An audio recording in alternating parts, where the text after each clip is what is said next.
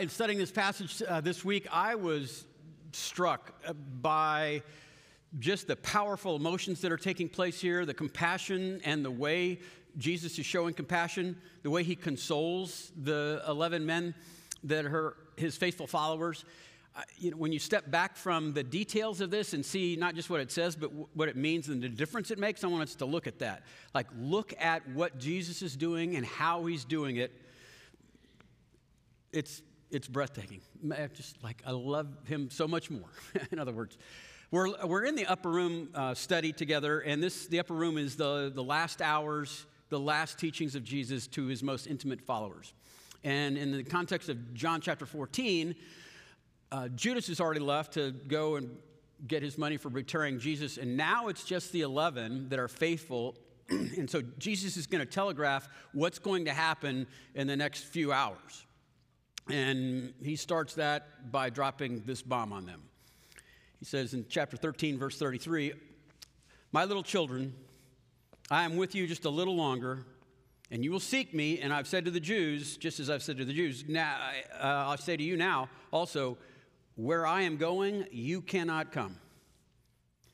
Jesus uses this especially affectionate term, little children, with these 11 grown men because he knows this news is rattling them.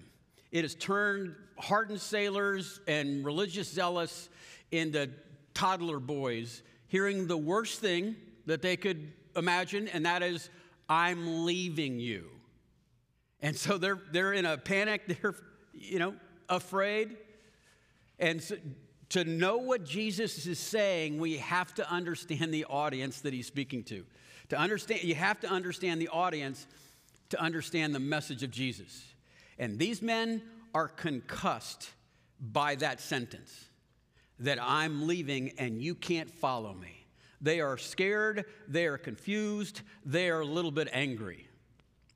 And they're going to rattle him with questions, trying to talk him out of what he just clearly said. And Jesus is going to answer their fears. He's going to say, "Do not be afraid. Here's the reasons you are not to worry." That's what I love about this. So I'm thinking, is anybody out there wanting to know how Jesus would answer the question, "You don't need to worry. Why should I worry? How do I stop being afraid?" That's what we're talking about today. It could be right up for you. He sees their fear.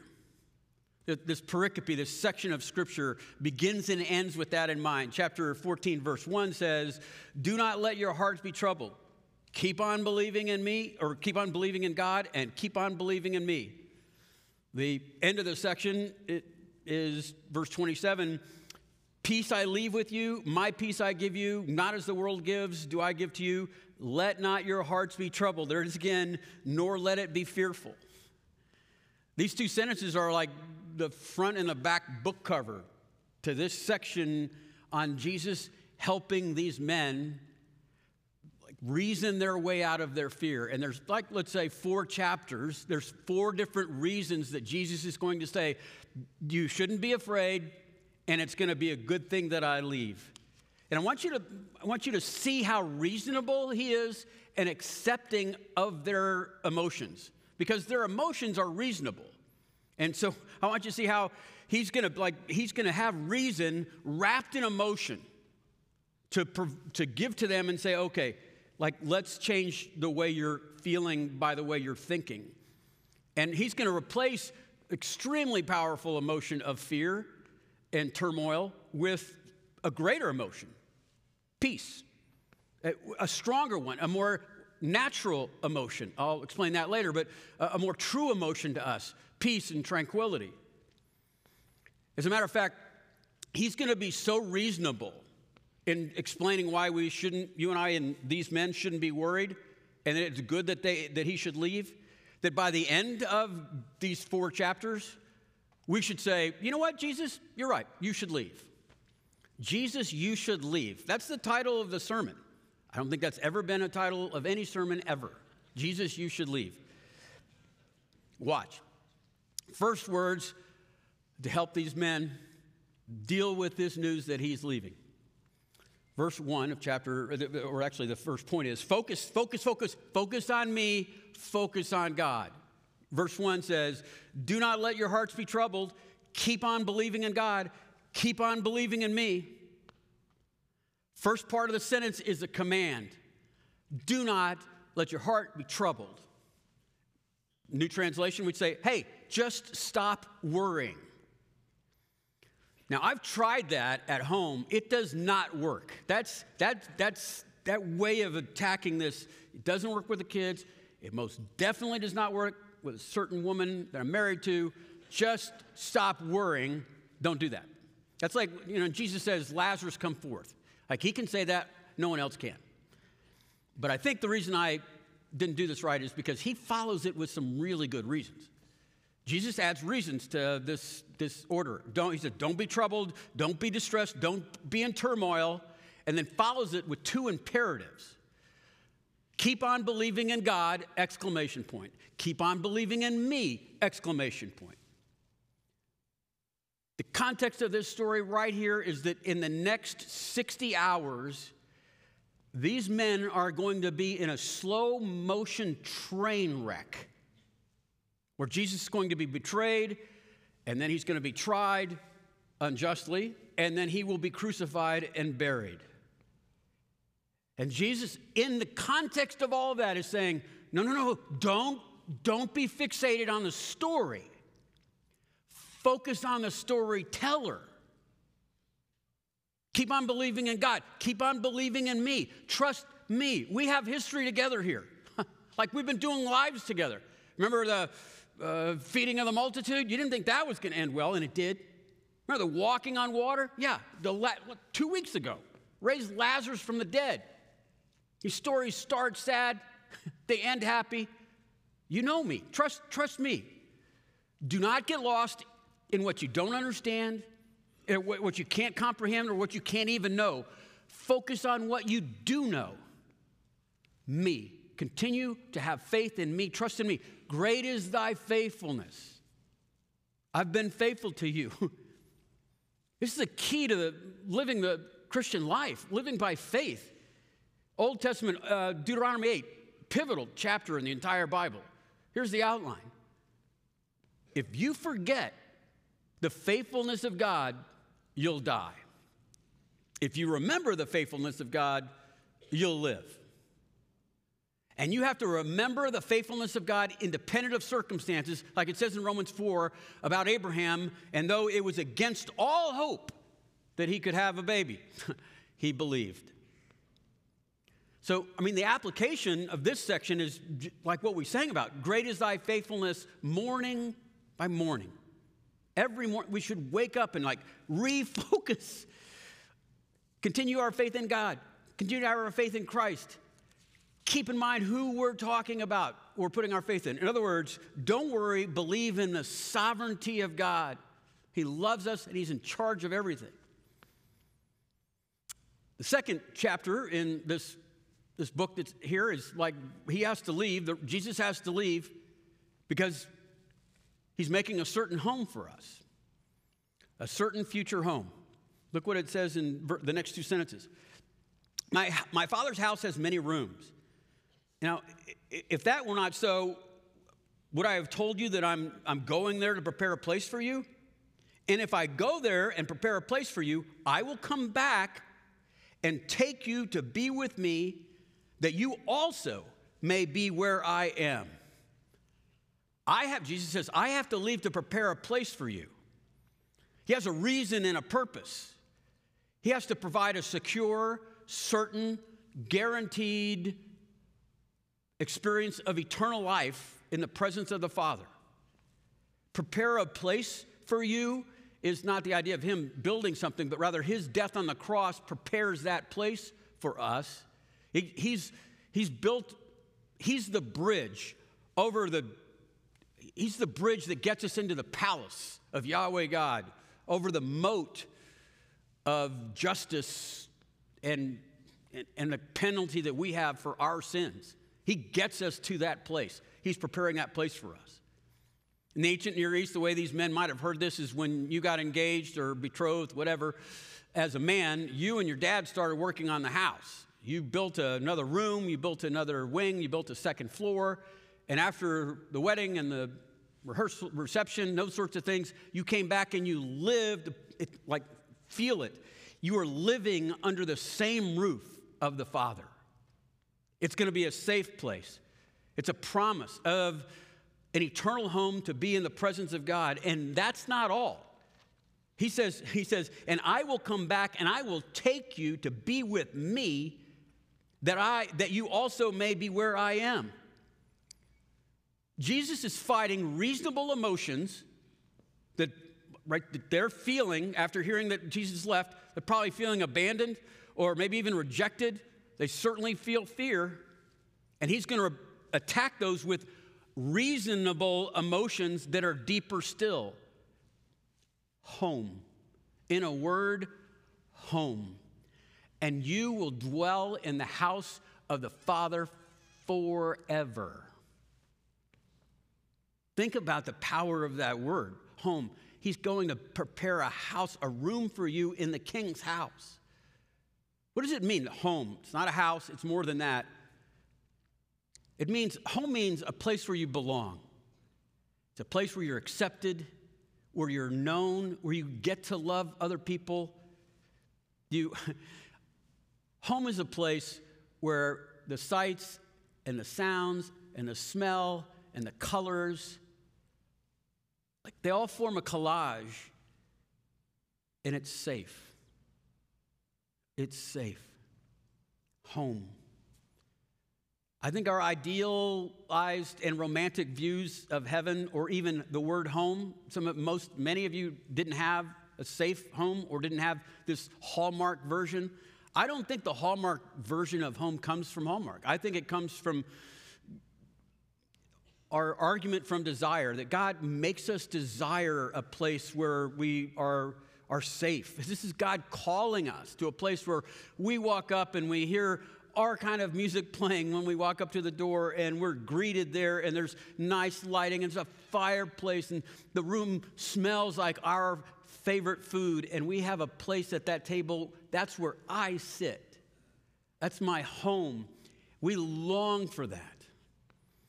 When I was in college, I saw a horrific auto accident, and when they were putting these various young men on stretchers, one of them, as he was being put into the ambulance, kept yelling, "Just take me home. Just take me home. I'll be all better. Just take me home." That's a longing inside of us. We just want to get back. And Jesus says this, "I'm preparing a room for you. In the next 3 days and the years after that, you are going to be persecuted unjustly. You will be beaten. All but one of you will be martyred. And the one that doesn't get martyred, you're going to wish you were. And then you'll be home. No matter what happens to you, I promise you a secure room in the King's house." Peter Kraft is a philosophy professor at Boston College. I love this book for this content, but the title alone won me. Heaven, the heart's greatest longing. It's home. And Jesus says, I have to leave to make sure you can get there. Job explains this, like, in his prayers. I know that my Redeemer lives, and after my skin has been destroyed, yet in my flesh I will see God. I myself will see him with my own eyes, and how my heart yearns within me for that. Jesus says, don't let your heart be troubled. Don't be worried. And then he says, heaven is real. It's a real concrete place. And there is love there, and there is laughter, and there is learning, and there is communion with one another. And the Father's house, heaven, is so beautiful. Its glory cannot be enjoyed or understood in this life. Have you ever read, there's like three passages in the Bible where someone gets taken up into heaven, or the third heaven or wherever, and they come back and they describe it, and they sound like they're kind of drugged out really bad. And the reason is because they can't find words to describe it. And even in Revelation, the streets are gold. Gold makes a terrible asphalt.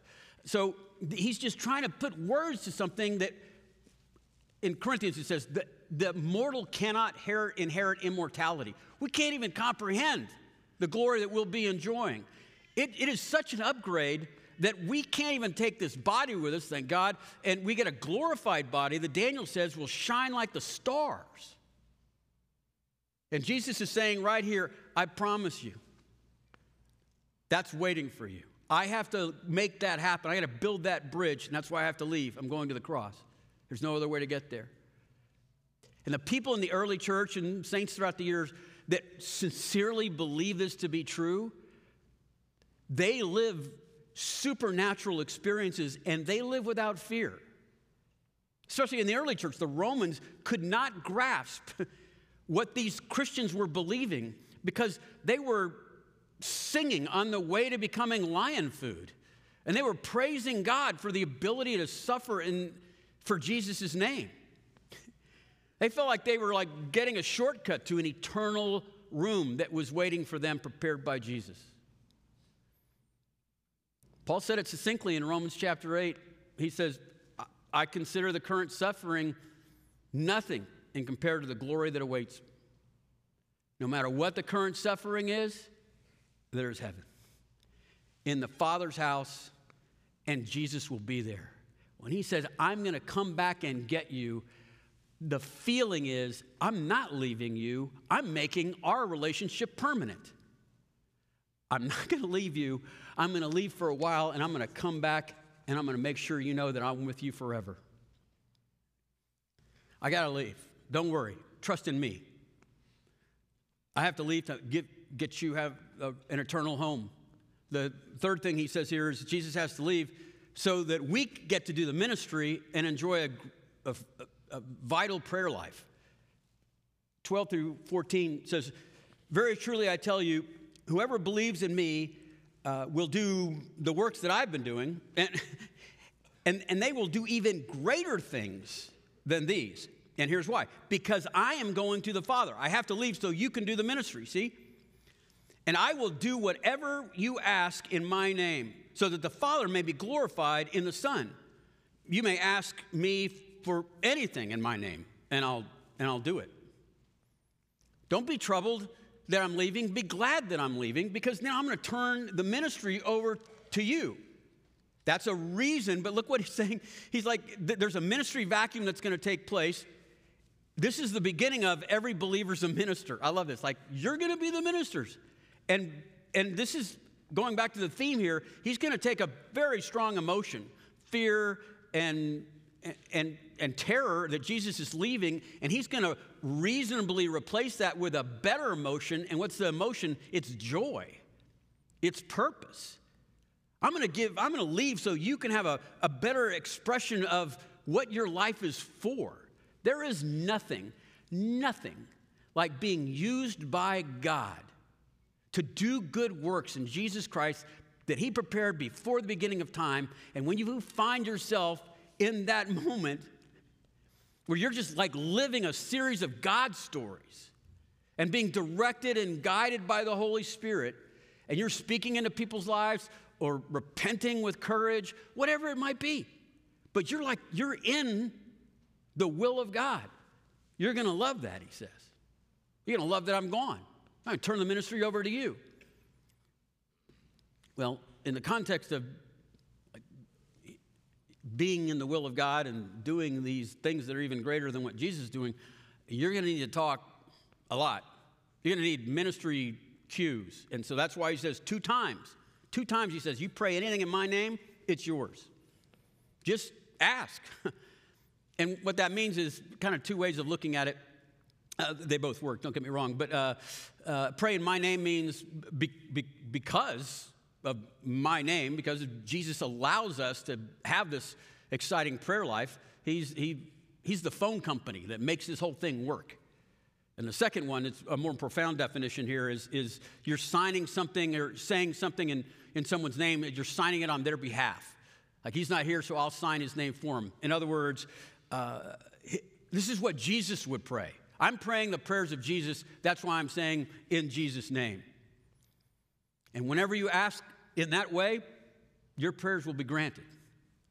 I don't want to like turn this into a lesson on prayer, because that's not the bigger picture here. That's kind of not the meaning of what's happening. It is answering the question, why not to be afraid, and why it's good that Jesus leaves. And the answer is, so you can do the ministry of Jesus, so that you can have an ongoing, constant contact with Jesus and enjoy that. The problem is reasonable emotions making them afraid, scared, terrified, confused. And the consolation is just as sentimental, but with better reasons and better emotions. While you're doing the ministry, we'll be talking all the time. It sounds like Jesus is leaving, and he keeps coming back and saying, nah, I'm going to take you to heaven. We'll be there forever together, and while you're here, we'll be talking all the time. I was reminded of kind of the contrast when I was thinking when I moved out to California for about 4 years in the 80s, 4 years, I got one call from home. And probably had a lot to do with that. Those were long distance calls. And if you're old enough to remember, that was real money. And so I'll see you in the summer maybe. So we just didn't talk much. I've had two daughters out there right now, and we talk all the time. And a lot of my phone calls towards them is just like, I just wanted to hear your voice. I just want to talk. You don't even have to say anything important. I'm just here to be with you. That's the emotion, that's the picture here, that we're always talking to the Father because of the Son and the power of the Holy Spirit. In the words of Jesus, ask, seek, knock. Just come on, let's talk. And it's not long distance. You'll be glad I left. Trust in me. We've got history together. I'm leaving to prepare an eternal home for you. That's why you'll be glad I left. You're going to be able to do crazy ministry and talk all the time about it. And the last thing he says is Jesus must leave, so the Holy Spirit will indwell us. He's giving us a constant companion. This is radical and theology. But 15 through 17 says, if you love me, you're going to keep my commandments. And I will ask the Father, and he will give you another advocate or helper to help you and be with you forever, the Spirit of truth. The world cannot accept him because it neither sees him nor knows him. But you know him, for he lives with you and will be in you.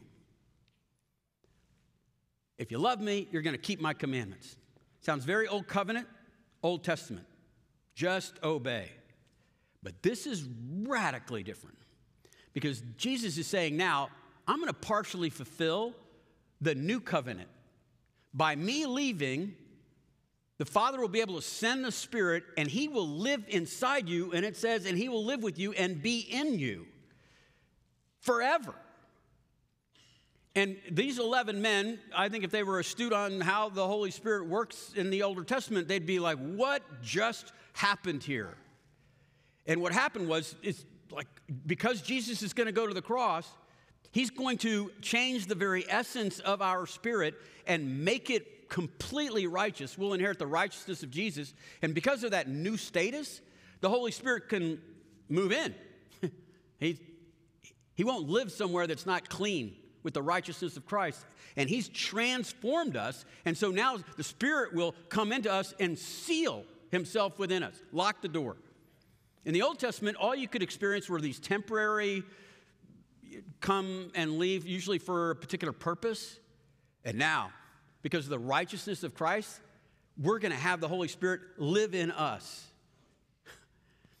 Jesus is reading their thoughts. He knows their emotions. Listen how he's just speaking what they're already thinking. I will not leave you as orphans. I will come to you. That's what they feel like. There's no mother in the story. It's just Jesus. He says, I'm leaving. We're going to be orphans. He says, no, I don't do that. That's not who I am. I'm Yahweh. I will never leave you nor forsake you. And now I'm going to give you the Spirit that will be sealed inside of you. He goes on and tells more about the Spirit, verse 25 and 26. All this I've spoken to you while still with you, but the helper or the advocate, the Holy Spirit, whom the Father will send in my name, will teach you all things and remind you of everything that I've said to you. Teach you of all things and remind you of everything. A helper's going to come. The word is paraclete, the way we can transliterate it. But para, I love that prefix there, para, like paralegal, paramedic, person that's next to. This next to helper is like a coach, a personal coach. It's like right next to you, counseling you, telling you the way you're supposed to do it, telling you how you're doing it wrong, guiding and directing you at grace. And the purpose of that is to become mature in Christ. He's going to help get you there. At grace, we say a person that's holy, that's our ambition, is to make people, help people become holy. Holiness is becoming like Christ in all of life. And we've come up with a pretty concise formula. It's the Spirit plus truth plus relationships. Well, here it is. It's the Spirit, because becoming like Christ in all of life, but sure, complete, lacking in nothing, that's going to be a supernatural event. We're all going to need supernatural help. Truth, that's, we mean the Bible, because the Bible is God's like original heart language. I mean, that's his native language. It's the primary way he's going to speak to us. And in relationships, we just learned last week, love one another. So now we have the Spirit, and it says here that the Spirit's going to help us remind us of everything, the truth. And now with relationships, he's saying, you're going to be glad I left. Besides helper, sometimes newer translations now are translating the word advocate. And the reason is it's more specific to probably what the Holy Spirit is doing for us. Advocate was a legal title for what we would call a lawyer today. And the idea is that he's standing next to us. Think about you in trouble, okay? Imagine that. Some of you, not so hard. And you're standing before the judge, and he's speaking to the judge for you, and he's speaking to you what the judge says. So, you know, you're asking him to speak all the legal talk, and then the judge says something back with all the fancy words, and you look at your advocate and say, what just happened? You're going to jail. Oh. So in the context of the Spirit, he speaks for us. He's our advocate. Sometimes we don't know how to pray. In Romans chapter 8, it says specifically, this is what the Spirit does. And in the same way, the Spirit helps us in our weaknesses. When we don't even know how to pray as we should, the Spirit himself intercedes as our advocate, intercedes for us with groanings too deep for words. And he who searches the hearts knows what the mind of the Spirit is. He knows how you meant to pray. He knows the darkness that's keeping you from like being sober enough to put words to what your longings are. He'll pray for you. He's translating what you said to what you meant to say to the Father. It also, he's our advocate where the judge speaks to us.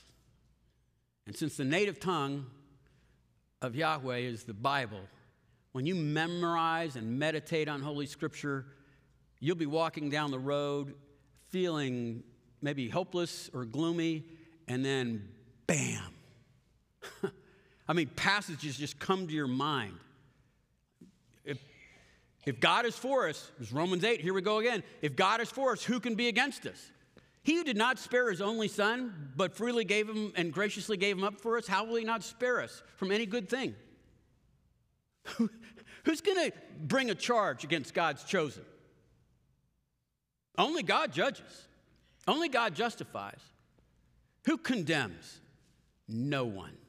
In fact, it says Jesus Christ died. No more. He rose again, and he's sitting at the right hand of the Father as our advocate. It says interceding for us. That's why it says the Spirit is the other advocate, another advocate. We have the Spirit and the Son talking to the Father for us. I'm glad Jesus left so he could send the Spirit. The Holy Spirit is not a power, it's a person. It's the third person of the Trinity. You don't try to get more Spirit in you. The real question is how much of you is in the Spirit? It's about submission to that. It's another day. We're looking today at like, the existential need of these men and us, and how God's answering those. The passionate promises of Jesus Christ, the reasonable things that he's given us. And if it helps us, it gives us consolation, it gives us peace when we are experiencing life. And we're reminded that Jesus says, it's me. It's me that you're trusting in, remember? Not what's going on around you. Now I'm going to leave, and it's purposeful so that I can prepare a place for you, a room in the palace, and that'll give you peace. And I'm going to leave so that you can enjoy ministry and a conversation, because you're going to have a lot of questions about that ministry that you're in. And so we're going to have purpose. And then finally he says, I'm going to leave so the Spirit can come and live inside of you, and that will give you power. All of these appeals are reasonable and rational, and they give us a better emotion to enjoy. Look what he says in verse 27. Peace I leave with you. My peace I give you. I do not give you as the world gives. Do not let your hearts be troubled, and do not be afraid. Peace I leave with you. My peace I give you. The word peace there is not the absence of like a war. It is whole, being whole and complete and tranquil, being right with God, the way you were meant to be. And what's great about that passage, it's just classic understanding of God. You don't earn this. You don't fight for this peace. He says, I'm just going to leave it here. I'm going to give it to you, because grace transforms.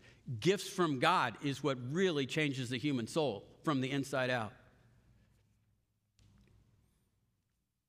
If you understand this book that begins and ends with do not be afraid, and these 4 chapters, and you believe that to be true, and you think they make sense, you would say, Jesus, I think you should leave.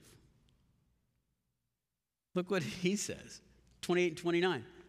You heard me say, I'm going away and I'm coming back for you. If you love me, you would be glad that I am going to the Father, for the Father is greater than I. I have told you now before it happens, so that when it does happen, you will believe and not be afraid. And 2 chapters later, he goes, like, quit asking me about where I'm going and why you can't come and follow me. He goes, verse 6, he says, rather, you are filled with grief because I have said these things, but very truly I tell you, it is for your good that I am going away. Unless I go away, the advocate, Holy Spirit, will not come to you. And if I do go, I will send him to you. Jesus, you should leave. When I was looking at these many verses, one of the things I walked away with is I love how Christianity is the thinking person's religion. And not just the thinking person's religion, but I love how holistic it is. Body, soul, spirit, intellect, emotion, and will.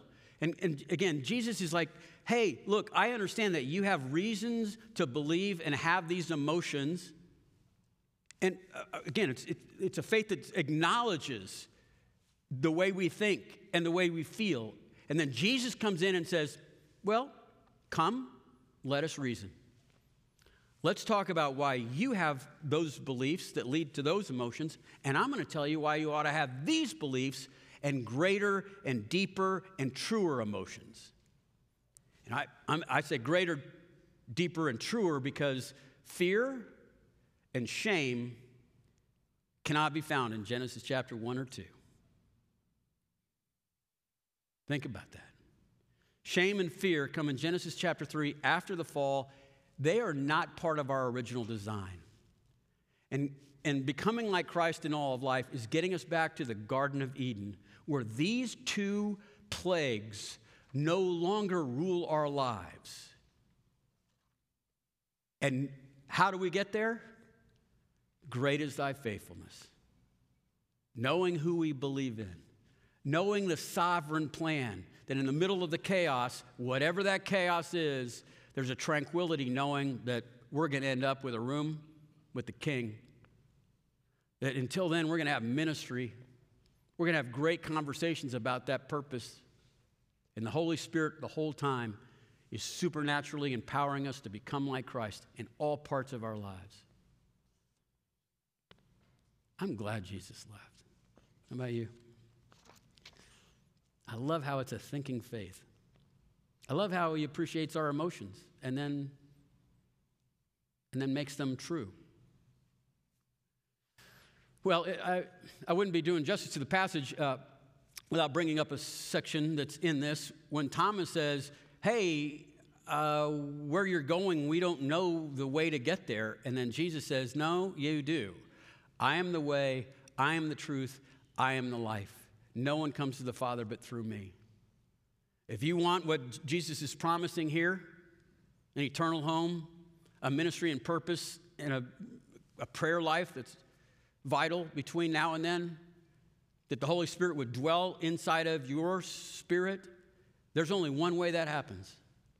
Because Jesus is the only way, because he's the only way, he's the only one to build a bridge over sin to get us into the presence of the righteous, holy God. He is the truth because he's the ultimate expression of the revelation of God. And he is the life because he killed death. And no one else has.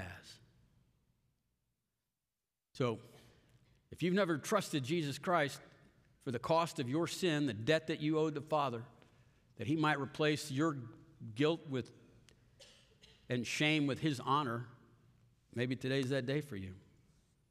It's a gift. He leaves it like he does peace, just for us to take. That's what faith means, and believing in that. What a great God we serve. I love how deeply he cares for us. That's today's message. Just join me in prayer. Lord, for those men and women, boys and girls, that you're calling and pulling and courting to become one of your children, I ask that they would respond to that they would desire a home with you and know that there's no way they can get there without your provision of Jesus Christ's death and his resurrection proves that you received that and accepted that. Lord, for us that know these things to be true, we are so grateful just in this interaction how personal and personable and fully loving to the whole man to make them well so they wouldn't fear and be anxious and would be believing and focusing on the right things. We are so grateful just how gentle and caring you are. We can see that in this life with Jesus. So Lord, help us live that way to our friends, our family, to our enemies, that we might become like Christ in all of life. And all God's people prayed in Jesus' name.